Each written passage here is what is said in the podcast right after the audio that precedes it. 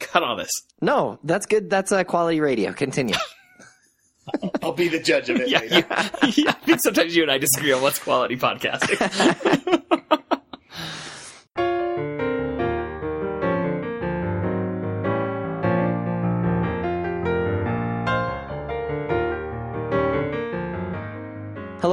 welcome to the Protagonist Podcast. I'm Todd Mack here with Joseph Dorowski, and each week we look at a great character and a great story. Today we're talking about Marie Barone in No Fat, the 10th episode of the third season of Everybody Loves Raymond. Marie Barone is played by Doris Roberts. The episode was written by Ellen Sandler and Susan Van Allen and directed by Steven Zuckerman. A little bit of trivia. During its nine seasons on the air, Everybody Loves Raymond was nominated for 69 Emmys and won 15. Doris Roberts won four of those Emmys for Outstanding Supporting Actress in a Comedy Series. And Everybody Loves Raymond has been remade and adapted into several foreign markets, including England, Russia, the Netherlands, Israel, India, and Poland. It has? It's true. I saw that. I saw that billboard. Oh, our producer Andrew, who spent some time in Poland, confirming Wikipedia for us. It's uh, yeah. It, it literally translated to pretty much everybody loves Raymond. Uh, different cast. And I'm sure they probably just remade episodes shot for Yeah, shot. no, these were uh, these are not um, like airing it in those markets. This is kind of like an American version of The Office. The, you know, there were those nations versions of Everybody Loves Raymond. Wow. That's awesome. So, Todd, do you know how you came to Everybody Loves Raymond? Uh, I do. When we were in California, uh, we got cable, and there have been only very few uh, periods of my life when we have had cable. And anyway, that was one of them. It makes sense since you host a podcast about television shows and films. Yeah. Um, well, like when we grew up, we didn't have cable, and uh, I, I just feel like a little piece of me dies every time I have to sign anything over to a cable company. That's I just ugh. Does it die for every waiting hour you're waiting for them to come so you can sign it over? Oh my gosh, it's the worst. Paying all that money, so basically, so that I can have ESPN, is that's just. Uh.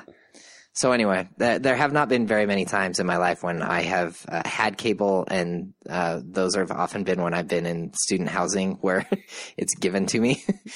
uh, but anyway, uh, we had TBS, and I believe Everybody Loves Raymond was on TBS. I can confirm that because I'm going to talk about it when I talk about how I came to Everybody Loves Raymond.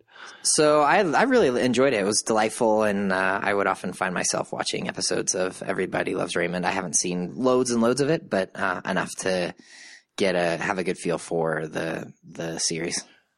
Yeah, so so similarly, I did not watch it when it was doing its first run on CBS.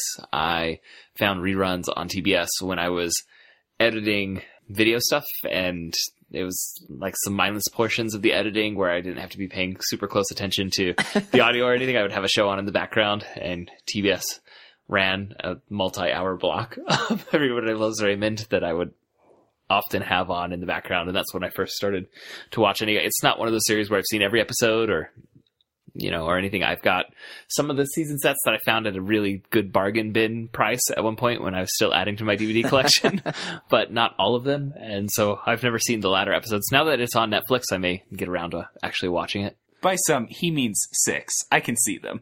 Yeah, but I think there were were there ten seasons or eleven seasons, so you know about half. So this actually comes towards the end of of uh, oh no, this tenth episode of third season. So we're towards the beginning. Yes. So, just for those of you who may not be familiar with Everybody Loves Raymond, Everybody Loves Raymond is a sitcom, and it's about a guy named Raymond, and everybody loves him. So, if that sounds interesting, no, really, uh, he he lives uh, with his wife, and they have some kids, and they live close to his parents. Do the do the parents live across the street or next door or I want to say it was across the street. But very close? Yes, it, they're on the exact same street. It's either next they're door constantly or directly across. they're constantly visiting each other, uh, sort of popping in the back door and uh, or the front, and um, and his brother lives close by. Also, his name is Robert, and so it's just a sort of simple sitcom about this family, and Raymond uh, is sort of the central character, but all of the characters are really pretty pretty outstanding. So, if these terms mean anything, anything to you, this is a classic three-camera family sitcom.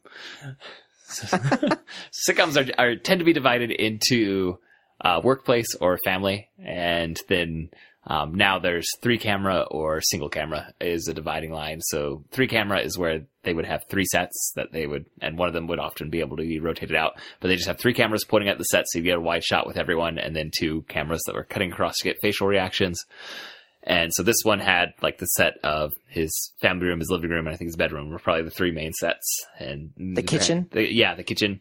Uh, and It's kitchen. It's got to be kitchen, family room, bedroom. bedroom, and then fa- uh, the parents' kitchen would be swung in and out of probably their kitchen set too. Yeah. Um, so, uh, um, but it's a classic style of sitcom. It's been replaced somewhat today by the single camera, which doesn't have the studio audience and is usually filmed on a location. So, like the TV show Scrubs was filmed in an abandoned hospital um, on location using a single camera that could rove around and follow the action.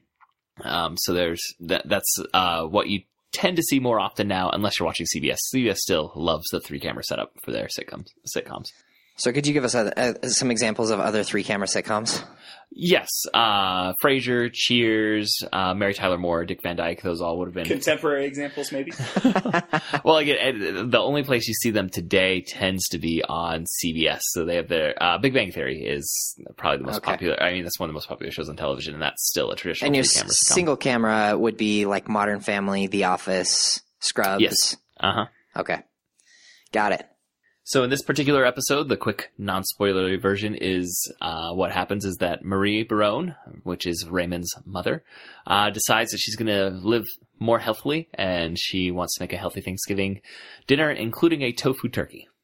So if that sounds like a potential so- source for comedy, fire up your Netflix and find the third or tenth episode of the third season of Every- Everybody Loves Raymond.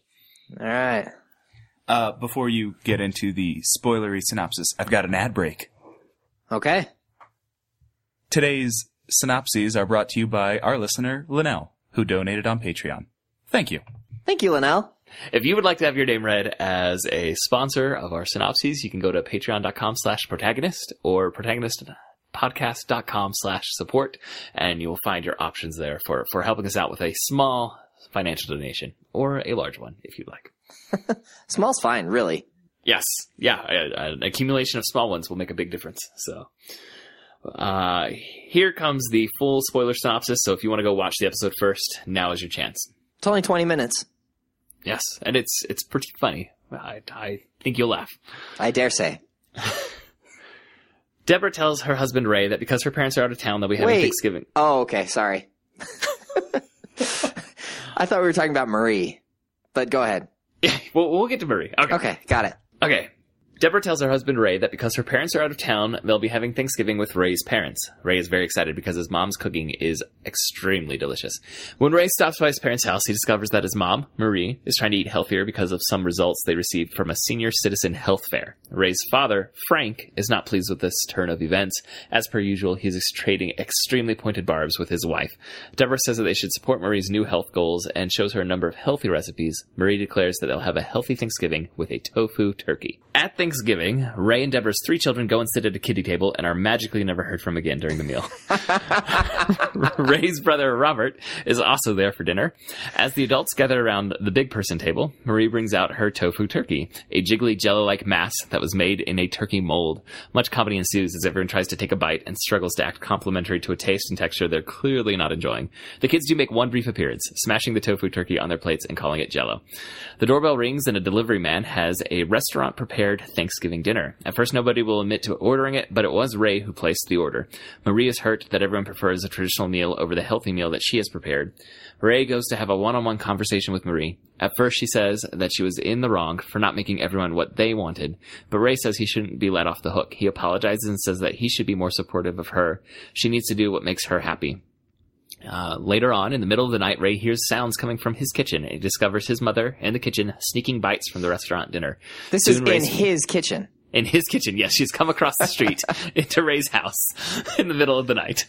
Uh, soon, Ray's father also appears in his bathrobe uh, because he rolled over and the Great Wall of Marie was not there to stop him. So he's looking for his wife. and just assumes that he's over. She's over at Ray's house.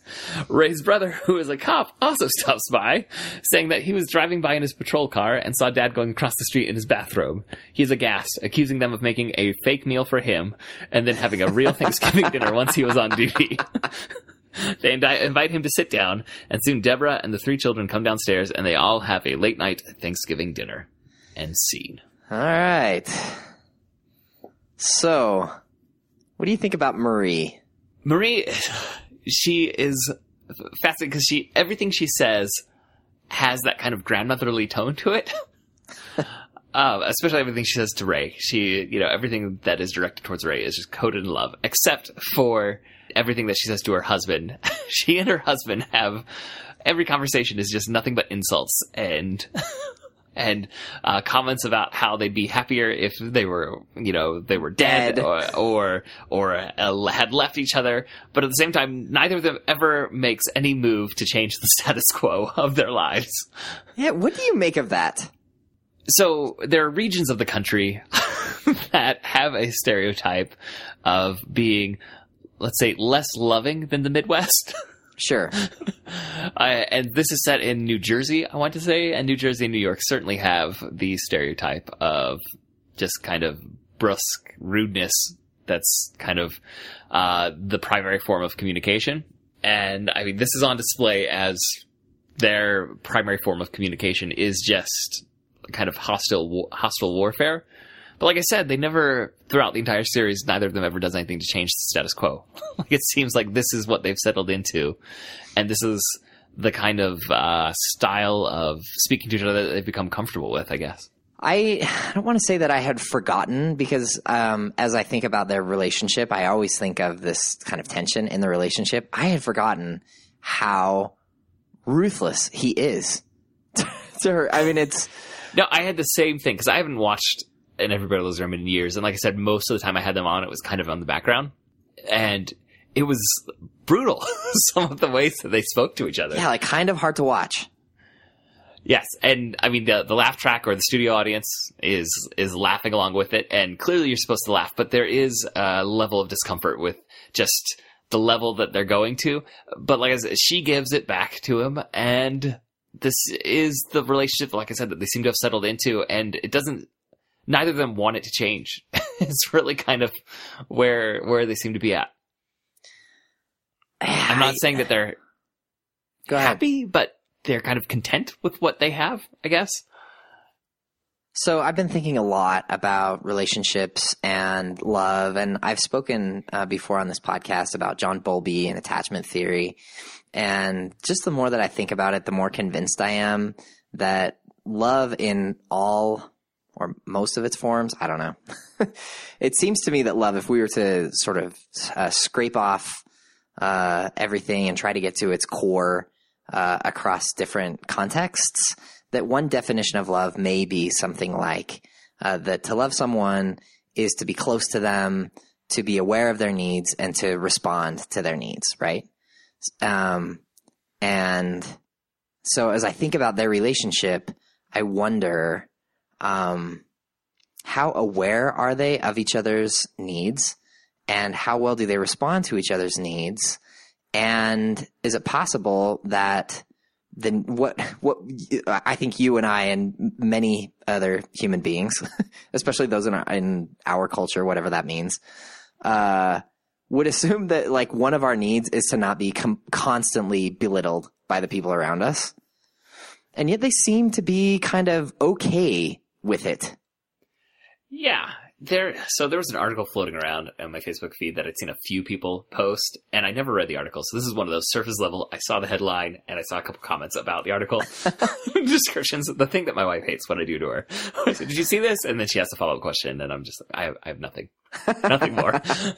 um, but it was saying something about sarcasm as a form of humor in relationships where everyone's aware of the sarcasm. Actually, can be a healthy kind of communication Uh huh.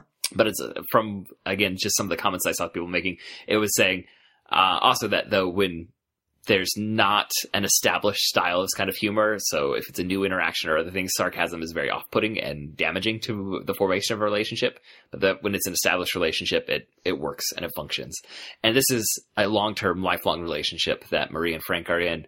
And this seems to be the kind of communication that they that those two characters have have agreed to have and have settled into. So she does seem to take care of him. I mean, she does, and she does seem to take some kind of uh, I don't know if joy is the right word, but that's she Well- she does her i mean she she feels like her job is to take care of him and she does that as best she can she prepares him uh, good food and she takes him to the health fair and she, she they they get into this um, battle about who had better numbers and which category uh, but they seem to be at least aware of the other's health needs uh, when she realizes that that neither of them is doing well uh, she she makes this decision to have uh, a change in their diet. A short term decision, short lived decision. Yeah. but she feels like that's a need for them and, and for him. And so she's willing to uh, put up with what she knows will be grief coming from him to do what I think she feels like is best for both of them. Not just for her, but but for both of them. I don't know. It's just man, the the verbal attacks are so barbed. And Well, so I, get- I, I think they Rapid are probably fire. more pointed from Frank, but she is firing back yeah. as well. I mean, this is a two way style of, uh, or two way relationship that they have of, of communicating almost exclusively in insults. So I, I've got a question about their interactions. Near the end, he says he woke up and she wasn't there, and he Yes. went to interact with her. Yeah. He went to where he suspected she was. Yes, I was going to bring this up. That I think that's one of those moments where you say that they they need each other, that they they want to be with each other. Um, it- like he he turns it into an insult where he says, "I, I rolled over and the Great Wall of Maria wasn't there to stop me." But I think what he's really saying is, "I rolled over and you weren't in bed, and I wanted to know that you were all right, and I wanted to be with you." I don't Both like to be those. alone. Yeah, but they, he can't he doesn't come out and say that he seems incapable of saying anything straightforward that uh, implies his his love for his wife Well, and how many times throughout the episode? Two or three times he said he wishes he was alone, but his behavior is contrary to that. Yes absolutely Yeah, it- what is it? Um, she says, "If you do that," and he says, "What? You'll leave me? Great!" And then he's like doing it more in this uh, hope that she might leave him. yeah and uh, when they're talking about their test results from the senior health fair uh, he says something like i you know i won two out of the three so i'm going to live longer and she says only 30 seconds longer and he says something like 30 seconds of heaven Thirty seconds of paradise. of paradise that's what it was but but yet they they seem constantly drawn back towards each other. I hope that we have some listeners that are really big Everybody Loves Raymond fans and can point us to because it seems to me that I remember episodes where maybe one of them I think where Frank goes over the line, kind of yeah he crosses goes the to line. i know i very specifically remember Do you have this and she's very offended and he has to come back and kind of apologize, and he's tender to her. Yes. Like he he actually shows tender affection. So, listeners, dear listeners, if you could point us to that episode, I would really appreciate it because I know that there's tenderness inside of him, but my goodness, he is brutal towards her, and I don't, I don't get the sense that she's really brutal towards him in the same way, but she's she does certainly give give back in, but I don't, I don't feel like it's at the same level. He is really. Like you just want to say, stop. You cannot talk to your you cannot talk to your wife like that. Like that is that is wrong. Nobody deserves to be belittled like that constantly all day long every day. And I know it's fiction. It's not really a real story. but I just think it can't be healthy over the long term. And yet here they are apparently, I mean, I want to say happily married, but none of them seems really thrilled except that they're still married after all of these years. I don't know. Would you say happily married? I would say contentedly married. So define like like they are, I They he are con- seemed- they're content with where their life is, and neither of them is going to do much to change it.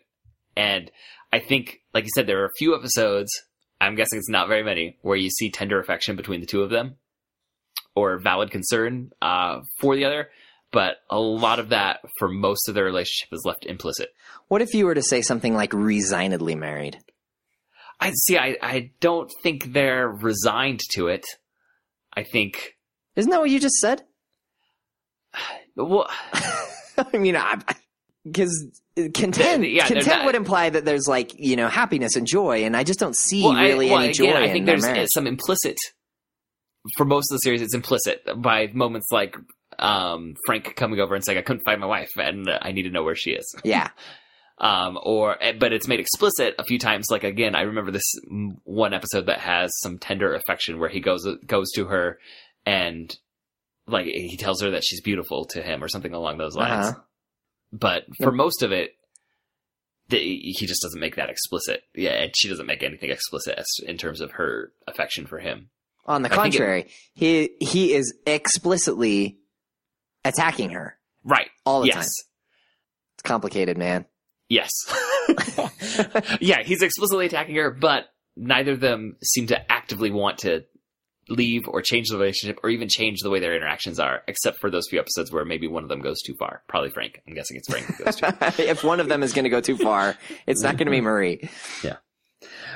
Also about Marie, what do you think of this new life goal that she establishes in this episode? And it doesn't even last out the episode to try and be healthier. And uh, I mean, it's, I, I, There is a there is as funny as everybody loves Raymond is in general and sort of light lighthearted.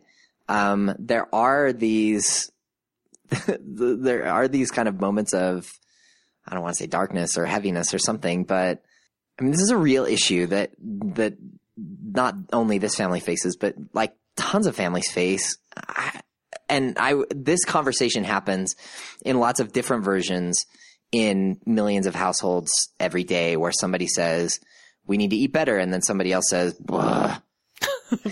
I don't want to. I don't want to eat better. One a student told me today that somebody in their family says, if I'm going to die, I may as well not die hungry.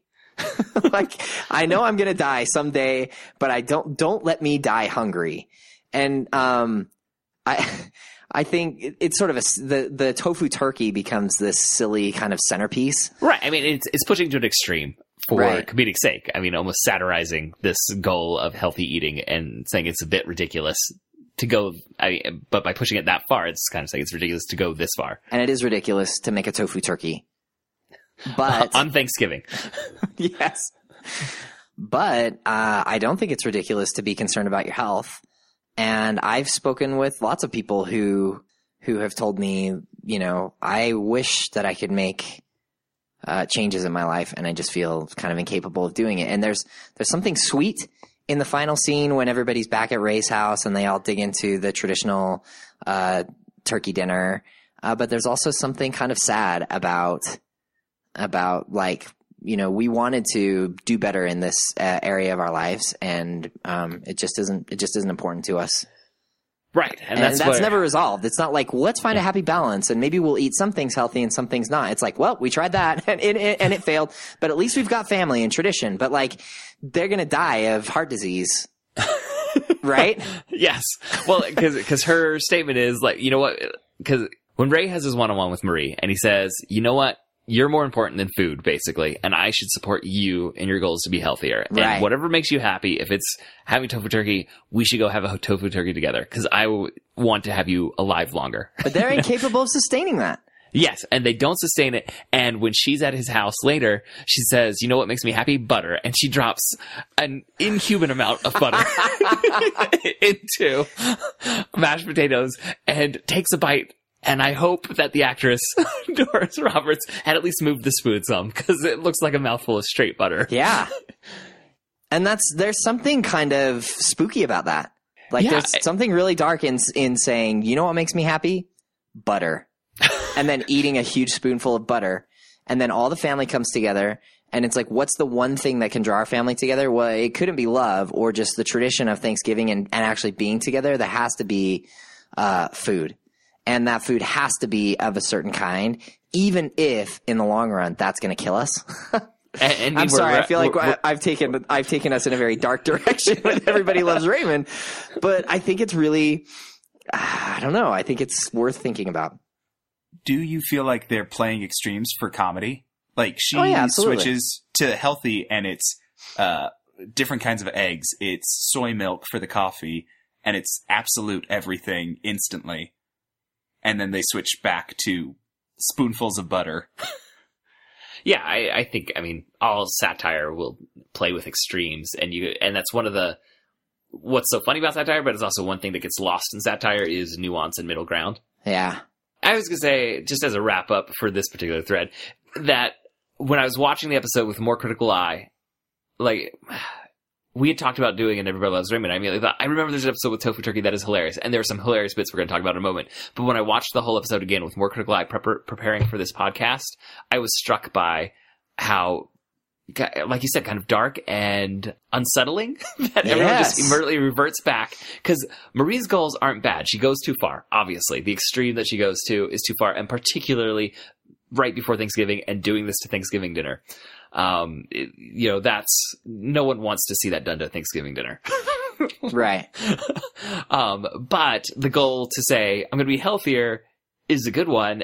And the only support she gets is from Deborah, who usually Marie and Deborah are kind of antagonists Uh huh. and her children and her husband give her zero support and they it, it's treated as celebratory when she goes back to the unhealthy style of eating that's given her you know warning signs from the the senior health fair Right. And i, I think maybe it's that celebratory you know aspect of it that is kind of like oh i i wish that it ended on maybe a slightly different note saying you know what? Thanksgiving dinner needs to be thanksgiving dinner and we're going to make that the same that we've always done it but maybe we're going to eat a few more salads. Maybe we'll you know we'll, we'll we'll cut back on some of the other less healthy aspects of our day-to-day life. Yeah, I don't, I don't know. There's something about maybe correct them, correct me if I'm wrong on this from what you remember of the rest of the series, but there seems to be something in Everybody Loves Raymond of like, um, that our family isn't perfect, but this is our family, and this is the way that the Barones do things, and and that's good enough for us, and that that's the thing that's celebrated is not like family as as an abstract concept, but this family and the way that this family makes things work. So it's certainly not a model to follow. Like Frank and Marie's relationship is not a model to follow. It's not leave it to Beaver, right? yeah um, it's complicated and they have this complicated relationship where looking at it from the outside, you wonder, how is it possible that they have been together for this long? How is it possible that there can be any happiness or any joy in a relationship where two people attack each other constantly? And yet every once in a while in a blue moon, you see some moment of tenderness between them and you go, well, I guess it works for them. like I don't know how, but I guess it works for them. And and it, I guess that that's the same thing that they're doing with with the Thanksgiving dinner and the health thing. It's like, you know what? This isn't uh, this is not a model family, but this is their family, and they love each other, and and maybe that's good enough. Um, you mentioned kind of tradition and the way that this family does it.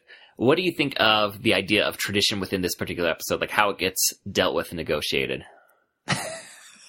I just was thinking of this one, this line at the beginning when um, Ray and Deborah are talking to each other.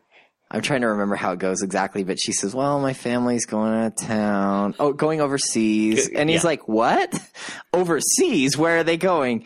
Oh, just you know, overseas. overseas. And he says, "Where are they going? Where are they going to spend Thanksgiving?" And she says, "You have to promise me that you won't make fun of it." And Well, he no, she, she oh. says, you don't always have to make fun of my family. Like, he said nothing. And she just says, you don't have to make fun of my family all the time. And then he says, "Tell me where they're going," and she says, "Fine, they're going to Turkey."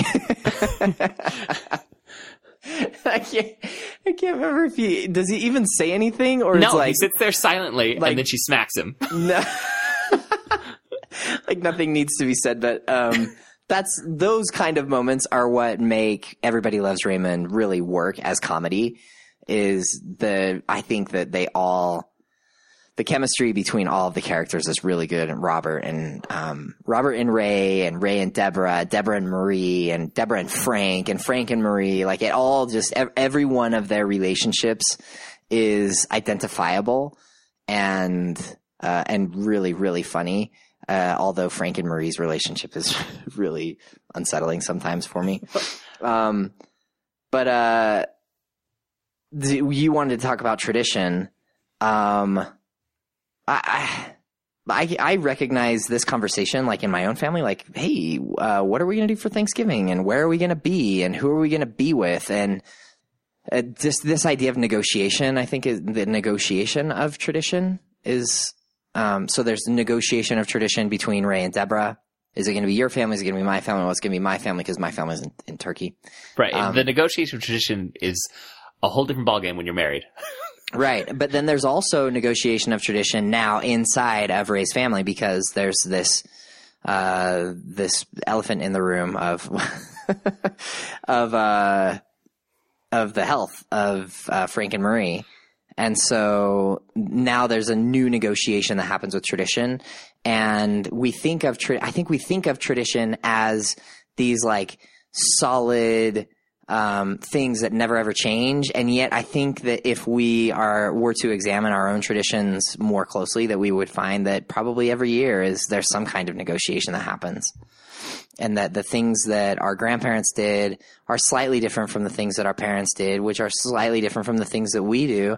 And the way that we did it last year is going to be different probably than the way we do it this year because you know things change. And so as as solid and constant as we we like to think our traditions are i think one thing that we see in this episode is this kind of negotiation.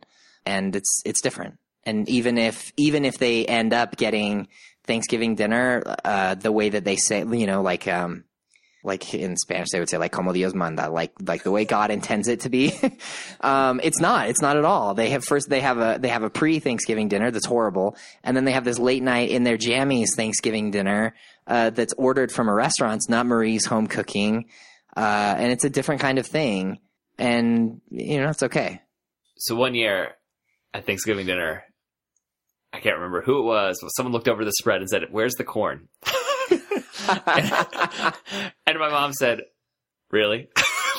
like there are dozens of things out here to be consumed, and someone in my mom was like, "We always have corn," and then immediately the rest of us were like, "Yeah, there's always corn at Thanksgiving dinner." And my mom went and got some frozen corn out of the freezer, and dropped it on the stove, or something like that. But it was like this one thing was off from our vision of what the tradition was, and you're completely right about like things shifting. I know, like we we make different recipes for our stuffing or our cranberry sauce that we used to, and that sort of thing.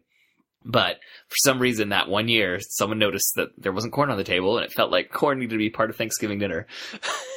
Well, it's interesting to me, like how tradition, as we look back on tradition, it's such an important part of who we are and identity and like family identity.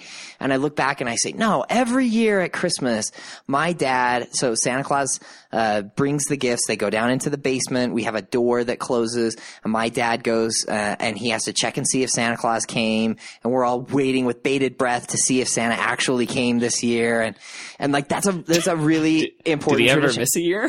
no. that made your breath, breath so invaded? No, but every year the kids are like, okay, grandpa, go downstairs and see if, and then he goes down and says, oh my gosh, this is amazing. And the kids are all like just dying upstairs, like, oh my gosh, I can't wait any longer.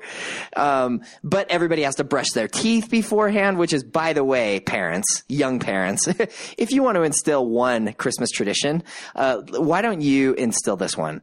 Have all of your kids brush their teeth before they open their presents. Everyone will have a more pleasant Christmas morning. I'm just saying. Uh, anyway, traditions, but we look back on them and, and it's, it's such an important part and it seems so constant. And yet, if you look at it from year to year, uh, they change. Well, and and there's some that you probably are trying to instill. Like we're going to do this as a tradition, and it doesn't take. And other things are just random. And Yes. it happened one year, and suddenly they want you know we want that thing to happen every year, that dish to be on the table, or or you know the sequence of events before this other thing happens. Yeah. And, and, uh, and then there are also those like, uh, false traditions where you're gathered around with your siblings and they say, remember how we used to do that thing every year? And you're like, um, actually, I think we did that one time. Or and it wasn't at all like the way that you remember it. it was this other way. yeah, or or people have different ver- like different memories of it, or like different memories of who was involved in what way. Because our memories, you know, you can create Yeah. false memories of of events. Um, and I, I, whenever I talk about tradition, I also think about the logical fallacy that's called tradition, which is because we've done it this way, it needs to be done that way, and that's Right. the fallacy. Like the what's the reason you've done it that way? Like find the reason that you've always done X thing, and that's the reason to do it, not because it's always been done. And I think it's funny when you think about family traditions and, you know, is X thing done this way because mom made it that way and so it makes me think of mom, or is it because um, it was convenient to buy the store bought version of this thing, and now we always need to have the store bought version of that thing. and but maybe you know you could get a better quality of something on the table or something along those lines. But traditions to me always fascinate me. Both like you're saying, how they develop the kind of false memories we have sometimes of, of how they Uh-huh. come about. Because I do think they're important. I think especially family traditions can be hugely important for for bonding and for ensuring uh, that that you you know take time to do things at certain times of the year that that wouldn't be done or you know see people that you wouldn't see as often because everyone's lives get really busy so i think family traditions are important but i'm always kind of intrigued with how how they form and then also the times that we kind of rely on this logical fallacy of well we need to do it this way because we've always done it this way Yeah. but why have we always done it this way It's interesting to think about like the life cycle of a tradition where some traditions last, you know, a, a couple of years, a few years. Some traditions last decades. And like in my family, there are traditions that started when my mom was a little girl and then the family got bigger and bigger and bigger. And then seven kids all have, you know, five to seven kids of their own. And we have hundreds of cousins running around and they're, and they're trying to recreate the same tradition that, that, that happened when my mom was a little girl with her dad and there were five kids around, you know, gathered around a piano or something. And, and recognizing, you know what, I think that this tradition has kind of run its course and it's time to, it's time to, it's time it's to maybe a little unwieldy yeah, it's maybe try. It's time to do something new, and how hard that is emotionally to say to to to. I mean, it's one thing if a tradition just kind of burns itself out, but it's another thing for there have to you know to be like an intervention and big family councils to say, listen, the way that we've been doing things, even though it's been so great and we have so many really powerful memories associated with people that we love that are no longer with us. Uh, and the, and it's all tied up in this tradition. It just isn't working the way that we wish it would anymore. And it's time to let it go and do something new. And that's, uh, that's another really interesting aspect of traditions to me is to watch them kind of die and then be reborn in new ways and to see what new generations of people do and how they reinvent uh, or repurpose old traditions to kind of make them their own and try to start something new and say, man, this was an amazing thing that happened for decades.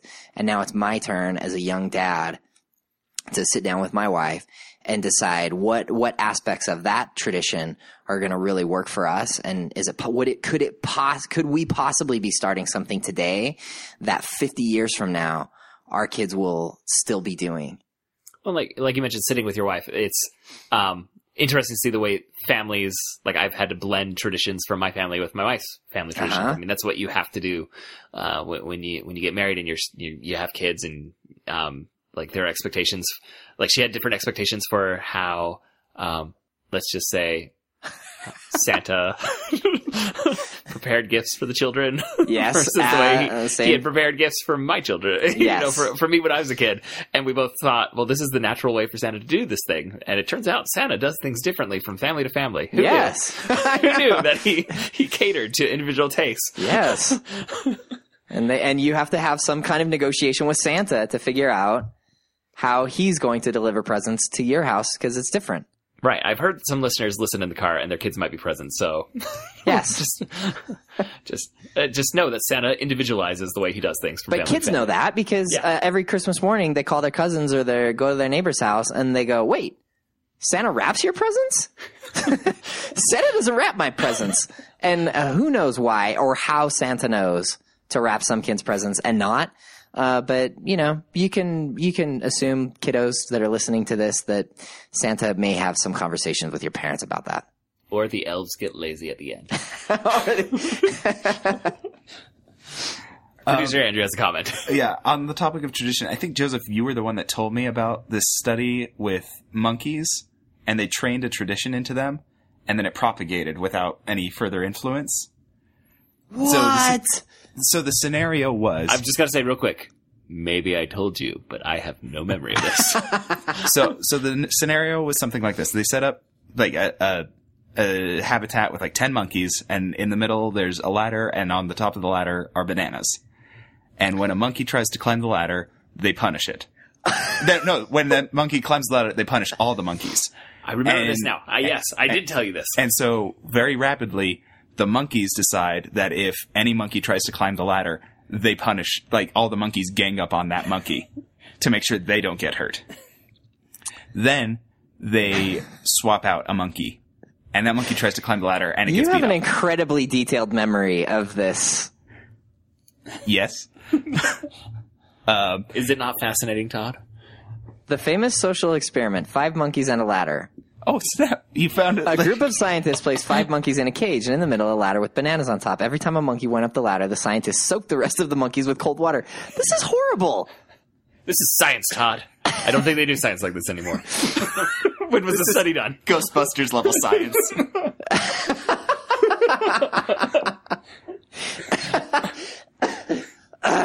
Sorry. After a while, every time a monkey would start up the ladder, the others would pull it down. Oh, man. The recesses of my mind just turned into an ad. Close. Uh, after a while, every time uh, every time a monkey would start up the ladder, the others would pull it down and beat it up. After a time, no monkey would dare try climbing the ladder, no matter how great the temptation. The scientists then decided to replace one of the monkeys. The first thing this new monkey did was start to climb the ladder. Immediately, the others pulled him down and beat him up. My goodness.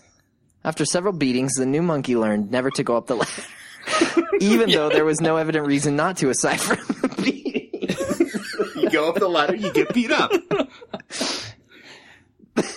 Sorry, this is wow. Uh, the second monkey was substituted and the same occurred. The first monkey participated in the beating of the second monkey. A third monkey was changed and the same was repeated. The fourth monkey was changed, resulting in the same before the fifth was finally replaced as well. And at this point, there's no soakings. What of was the left monkeys. was a None group of of five monkeys have- monkeys have that, ever been without soaked. ever having received a cold shower, continued to beat up any monkey who attempted to climb the ladder. If it was possible to ask the monkeys why they beat up on all those who attempted to climb the ladder, their most likely answer would be, I don't know. It's just how things are done around here. Does that sound at all familiar? Source This story, a modern day fable, was inspired in part by the experiments of G.R. Stephenson found in cultural acquisition of a specific learned response among rhesus monkeys, as well as certain experiments with chimpanzees conducted by Wolfgang Kohler in the 1920s. Okay, so yeah, yeah, th- this is this is old science, Todd. Uh, Over the years, it was pieced together to form the urban legend as it now stands. If you enjoyed this post, you may appreciate the similar hundredth monkey effect. Interesting. That comes from wisdompills.com, the famous social experiment, Five Monkeys and a Ladder. But if you've ever been to public school, you know that there are such traditions. don't do that. Why not? I don't know. The seniors beat me up for it. You get hazed. then you become a senior and you we all had to do it when we were freshmen. yes. I heard that. Wow, uh, we have we have strayed far afield on this one. My goodness. All right. Um, so a couple production things about this episode that I want to make note of. I kind of made a reference in my There's because we were no- talking about everybody There loves is no Raymond. If- smooth transition from rhesus monkeys back to tofu turkey. if uh, if anyone forgot, we're talking about everybody loves Raymond. This is episode ten of season three, in which Ray's mom makes a tofu turkey. And uh, I just got to point out that uh, Deborah is obviously pregnant, and I love the ways that they try and cover this up in the episode. The actress who plays plays Deborah is um, so at the beginning she's reading a book on the couch, but she has a, a very thick blanket pulled up over her. I didn't notice any of this. And then in uh, she wears a lot of layered clothing with an open blouse as the outer layer that's kind of dangling at the sides, so that you don't see her midsection at all. and then when they do the cross shots, uh, everyone, a lot of other people get body shots for their cross shots, but she always has a close up on her face for the cross shots. I, I, I am always, always fascinated with the way that uh, TV shows try and cover up pregnancies within main main actresses on their Always, series. always, always fascinated Yes. by it. Like, Oh yeah, like Bones, you made a study of this? oh, I love it. They a lot of times the moms in this is sitcoms fantastic. This is why we do this podcast. will be uh, Tell unloading me- do groceries, tell me and more, they, please. they have a big brown paper bag in front of them as they're unloading groceries for an entire conversation. They're slowly removing one item at a time so that they can hold a three minute scene. There's a, there's a lot of um, oh, and sometimes when they have uh, bedroom scenes, they the production staff will hollow out the wife's side of the bed, and she's actually sunk in, but they pile up blankets on top of her, so she'll have a whole conversation lying down but never move. Wow. I believe your favorite is from Frasier, Joseph. Oh, well, I don't know about favorite, but uh, the way um, Daphne, the actress who plays uh, Daphne, is, is pregnant in one season, and instead of trying to work around it for an entire season, they um, they have her slowly. To the point where that she's clearly in fat suits, they have her slowly gain weight and then disappear to a fat camp to try and lose the weight. Oh my gosh. And then, like, they make reference to her, how she's doing, and they'll say things like, "Yeah, she just lost eight pounds six ounces." Oh my gosh. This is amazing. I didn't know that that was one of your uh, one of your pastimes. Yes, I, when I know that there's a pregnant, or, or when I'm watching it, it becomes apparent that they're hiding, hiding it with the way they're shooting. I love to watch the tricks that they they, they try and use. So I feel like we should point out um, the reactions to the tofu turkey. Yes. Okay. So, the- if listeners, longtime listeners, at this point, I think we can say longtime listeners to the podcast. If Yes. back to one of our early episodes. We're almost on- 50 episodes into this. Yeah, uh, on Mary Tyler Moore show.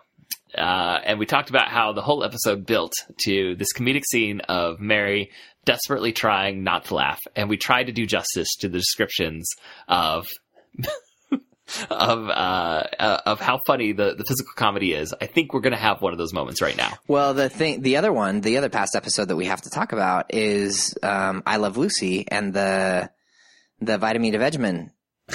Because this is, uh, there's no way that these th- these actors aren't thinking of that on some level, don't you think? Like trying to trying to muscle it down.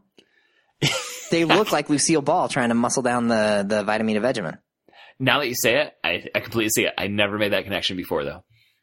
Yeah, I, I just think there's no way that they're not. It's so their all their facial expressions and the way that they, you know, Robert's like banging on the table as he's All right, he's so trying to get uh, it down. For any listeners who haven't seen the episode, the tofu turkey is out on the table. And you should go watch this episode just to the scene. Fast forward to when the tofu turkey makes an appearance. It's right when the children disappear. um, which is just a production thing. Uh, sitcoms famously will um, have children around, uh, but then they will disappear for entire sequences because of labor laws and how long children are allowed to be on set, and also just the added trouble that comes often with. With um, having children on set, so that like they'll they'll film the opening of the scene where the children are told to go sit at the kitty table, and then the children are just gone for the rest of the conversation. And which sends everybody loves Raymond into the realm of high fantasy. high fantasy. yes. Because I forget Thanksgiving dinner. I cannot sit at a dinner Yeah. without the first bite reaching my lips before my children are making some sort of demand or asking a question. So when we when we discussed uh, the the the at the end of the se- at the end of the year, uh, we'll we'll t- go through and kind of look back on the year, and we'll talk about all of the works of fantasy that we uh, discussed, and we will talk about The Hobbit, and Harry Potter, and The Graveyard Book, and Everybody Loves Raymond. Because they are silent. It's not just that they're over to the side, they're just completely silent. oh my gosh, Thanksgiving dinner is so loud. Every dinner is so loud. when you have multiple children, uh, your house is just loud from seven o'clock in the morning until they go to bed at night. Loud. So, so anyway, the tofu turkey is on the table, and there is just high physical comedy that you need to see. Um, and even when I was watching the episode just before we started recording, I rewatched it one more time uh, to to refresh because we were supposed to record this last week and things happened, listeners. And so, so we're recording it this week. And uh, something I'd never seen before is that there's a moment when Ray says, "All right, I'm going to carve the turkey." which is a jiggling gelatinous mass in the middle of the table. And um, Robert asks for a leg, And he pulls off the piece of paper. and he pulls off this piece of paper, and it shows that there's just a chopstick stuck into the turkey that had some paper wrapped around it to kind of look like a turkey leg uh, covering. And Robert's face when Ray pulls this off is some of the best facial acting for comedy that I can recall ever seeing. And then each member of the family uh, is kind of like making jokes and saying they don't want to eat it. And Deborah, who again is the only one who's supporting Marie's goal, she says every one of you is going to take a bite. And she goes around the table and she says, "Frank, take a bite." And he almost gags as he's swallowing this down. And then Ray, take a bite, and he puts it in his mouth. And then he like leans forward and rests his hand on uh, on his forehead and kind of rubs, massages his temple as he's trying to swallow. and then she asks Robert to take a bite, and it made me realize how gifted um, Brad Garrett. Robert Yes, uh, thank you, Brad Garrett, is as a physical comedian. He's amazing. as he tries to swallow this down, and then just out of nowhere, his his hand suddenly slams down on the table. Violent act.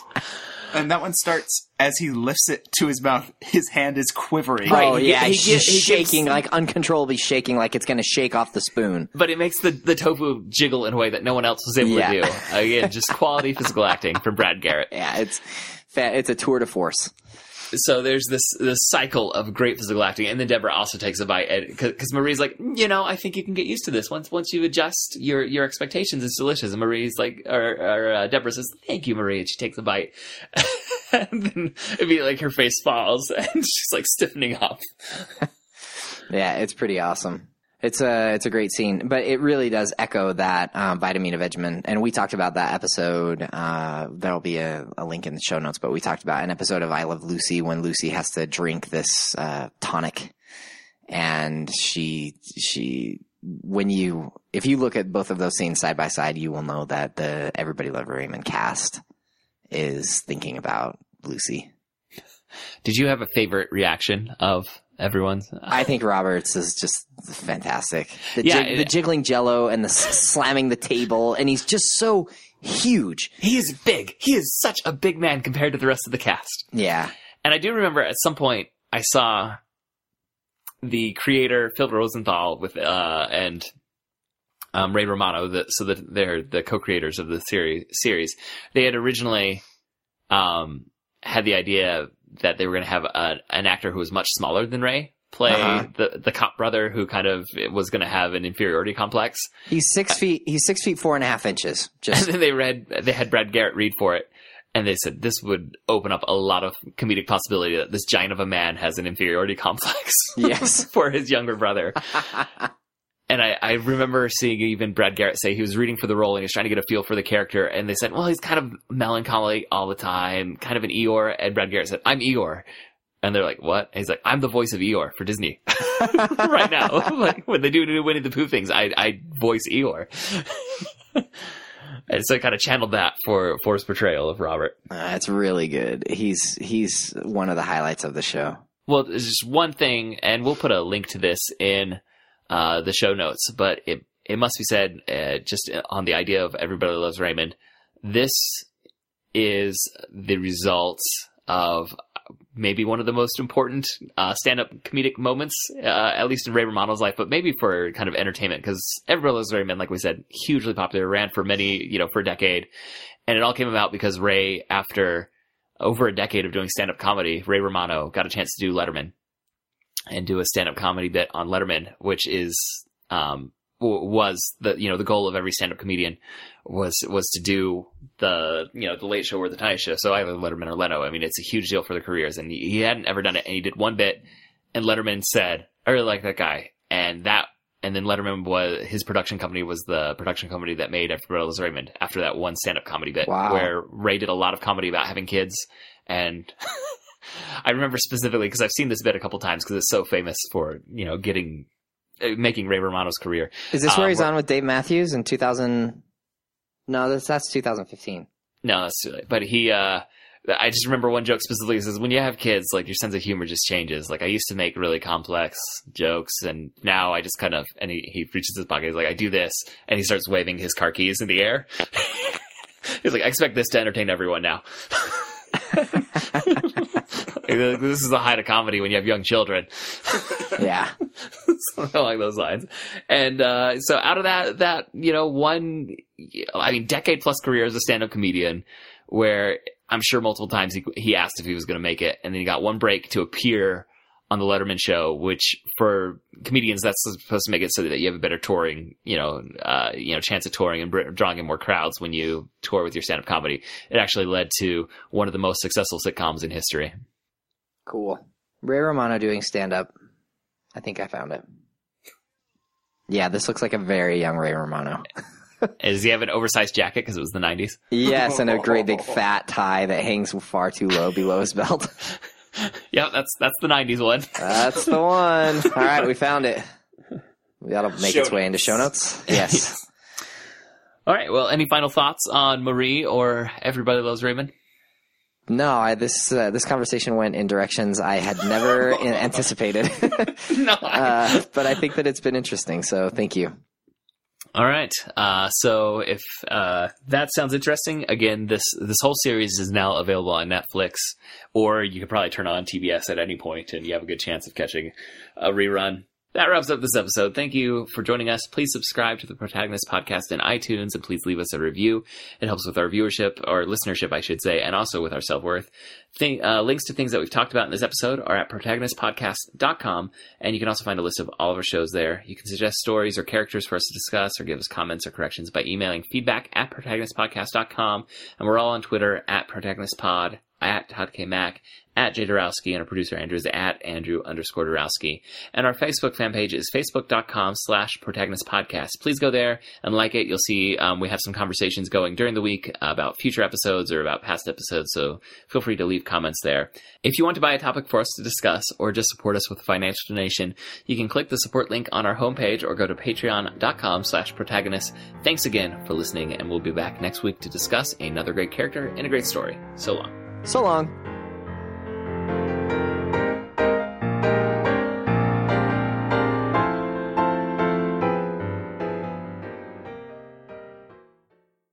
I was going to say that. I it's gone. I had it wait right before I was actually.